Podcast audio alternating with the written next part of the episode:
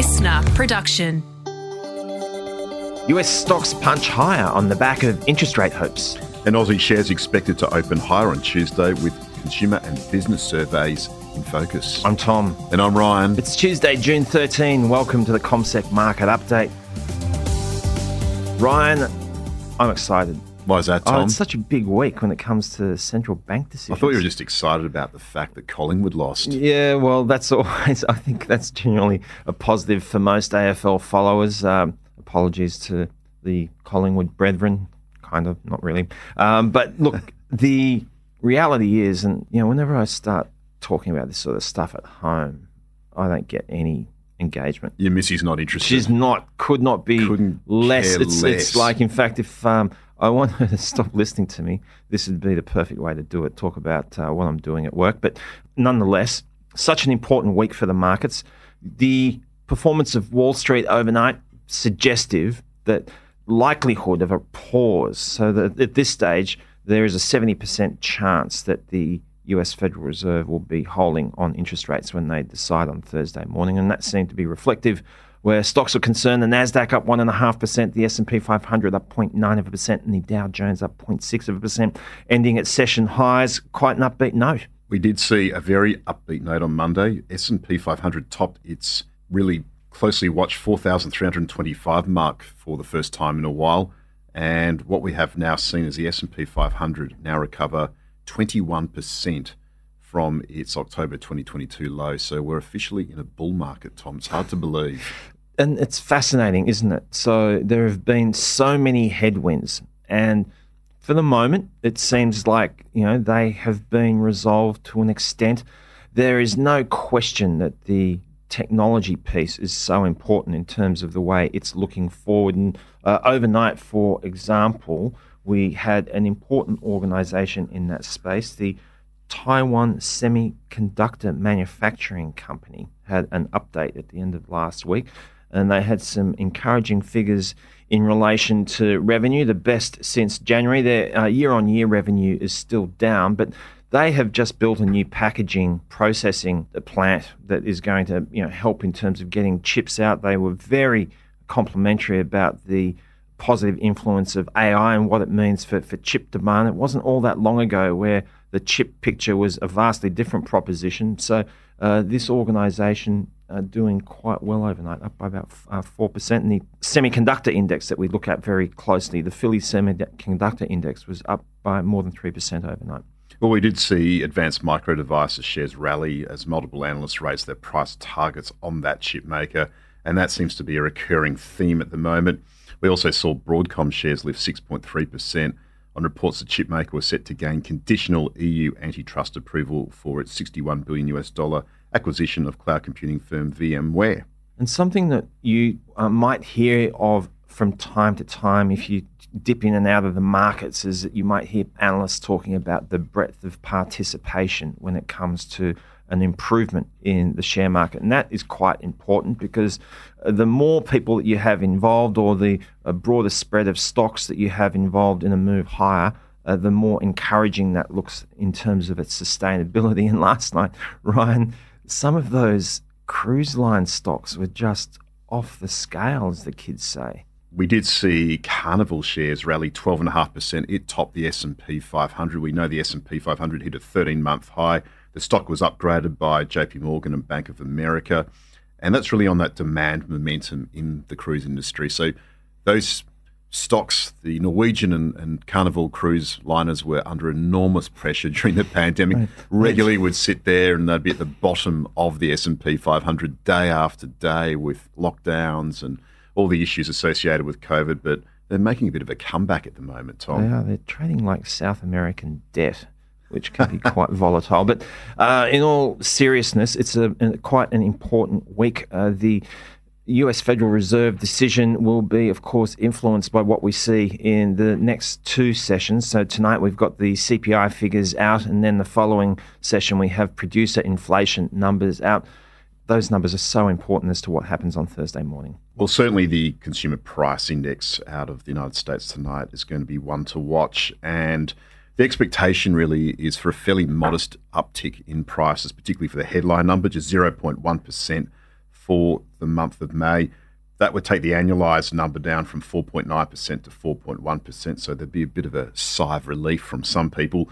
But more importantly, if you strip out those volatile energy and food prices, the core number is expected to lift by 0.4%, with the annualized number easing to 5.2%. But that's still well above the US Federal Reserve's 2% target.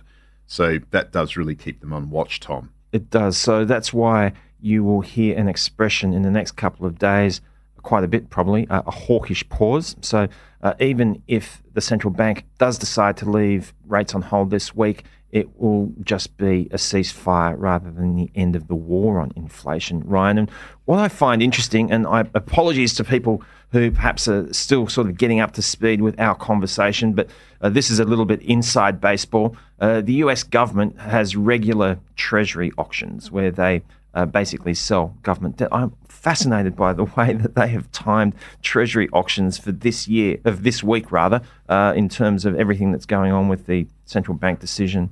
Well, there tends to be a deluge for some reason around the US Federal Reserve's decision making, which is really interesting. Last night we saw the Treasury sell 40 billion of three-year notes and 32 billion of 10-year notes, but the overall outcome was fairly mixed, and, and, we did see a very subdued response in bond markets overnight, perhaps in advance of these inflation numbers. And I suppose that, that was the point that I really wanted to get to was that uh, in amidst everything that is happening this week, you had uh, interest rates incredibly well behaved. They were like very much indoor cats rather than those feral outdoor animals that you can see from time to time. So, uh, 10 year government bond at 3.74%. That was unchanged on this session.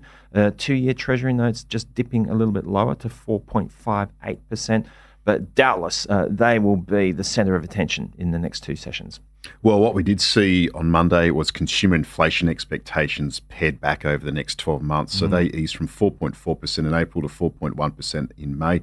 That's lower since March 2021. So it seems like consumers might be getting on board with the slowing in inflation at last as well in the United States. Indeed. And it's important to point out that these surveys of inflationary expectations are as important as any other measure in the conversation around the outlook for inflation because household perceptions around what's going to happen with inflation are so important in relation to consumer behavior.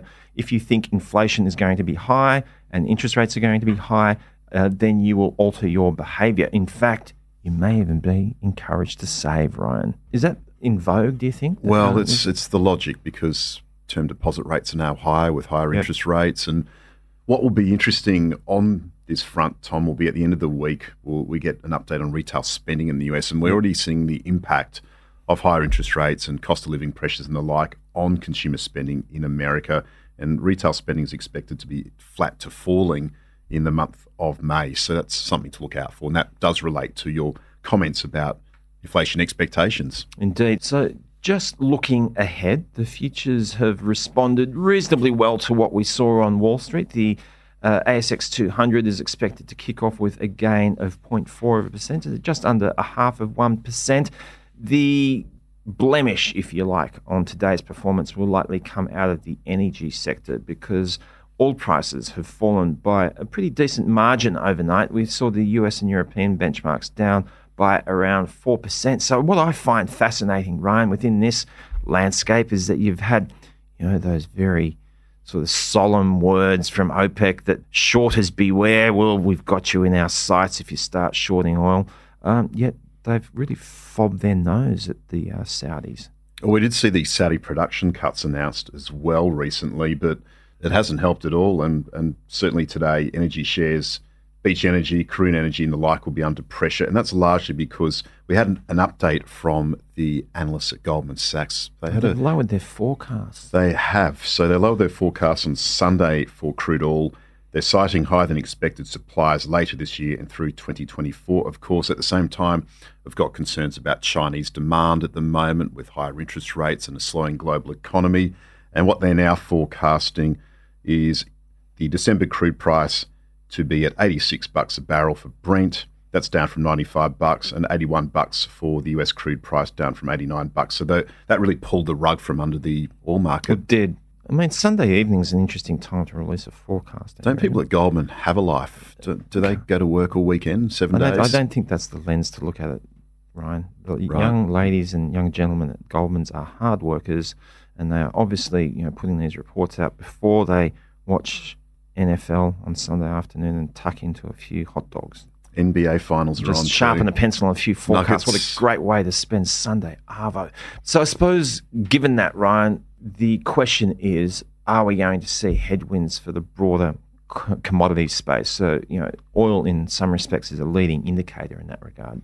Well, oil was down. We saw gold down slightly, and iron ore futures fell by 1.6% to 111.14 US dollars a ton. Iron ore has been performing very well lately, but once again, Goldman Sachs came out and they warned about persistent weakness in China's property market. So we did see iron ore fall back.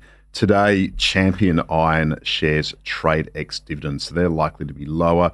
Last month, the miner released its full year results and declared an 11.3 cents per share final dividend. So that is something to look out for. But of course, BHP and Rio Tinto, you'd expect, will be under pressure along with Fortescue Metals today. And one other thing to look out for today, Tom, is we've got the business and consumer confidence surveys from Westpac and NAB. So Indeed. there'll be a lot of discussion about how consumers are feeling pressured at the moment about the cost of living and interest rate situation. So, Ryan, what I'm trying to do less of is coming over the top of you because um, the odd listener has complained that I interrupt you. So, uh, just quickly back to iron ore and its fortunes that are closely linked to the Chinese property market because obviously, you know, when you build a skyscraper, you're going to need plenty of uh, steel and formwork, and the property sector constitutes about a third of the overall demand picture as far as Chinese iron ore is concerned. So that's why analysts look very carefully at what goes on in the Chinese property sector. And certainly, we are coming into the summer lull in China when it comes to steel Well, they had a demand spell, and, and yeah. certainly the restocking and inventory situation as well. In terms of uh, today, we've got the uh, Aussie dollar not doing all that much, actually. Although, having said that, it's 67 and a half US cents. It's at its best levels in about a month, and it will likely be influenced by everything that happens this week on interest rates. Indeed, we get updates out of China in particular this week. As far as its economy is concerned, we get production, retail, spending, and fixed asset investment, which could sway the needle when it comes to the Aussie dollar. But of course, the US inflation and policy decision on interest rates will probably overwhelm China's economic activity data. Indeed, it's a short week, but it packs a big punch. Can't wait to uh, to get through it with you, Ryan. Thanks for uh, your company. Absolute pleasure, Tom. Have a great day.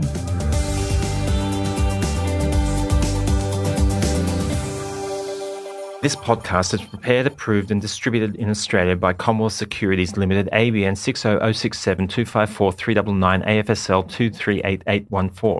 The information does not take into consideration your objectives, financial situation, or needs. Consider the appropriateness of the information before acting, and if necessary, seek appropriate professional advice. Listener.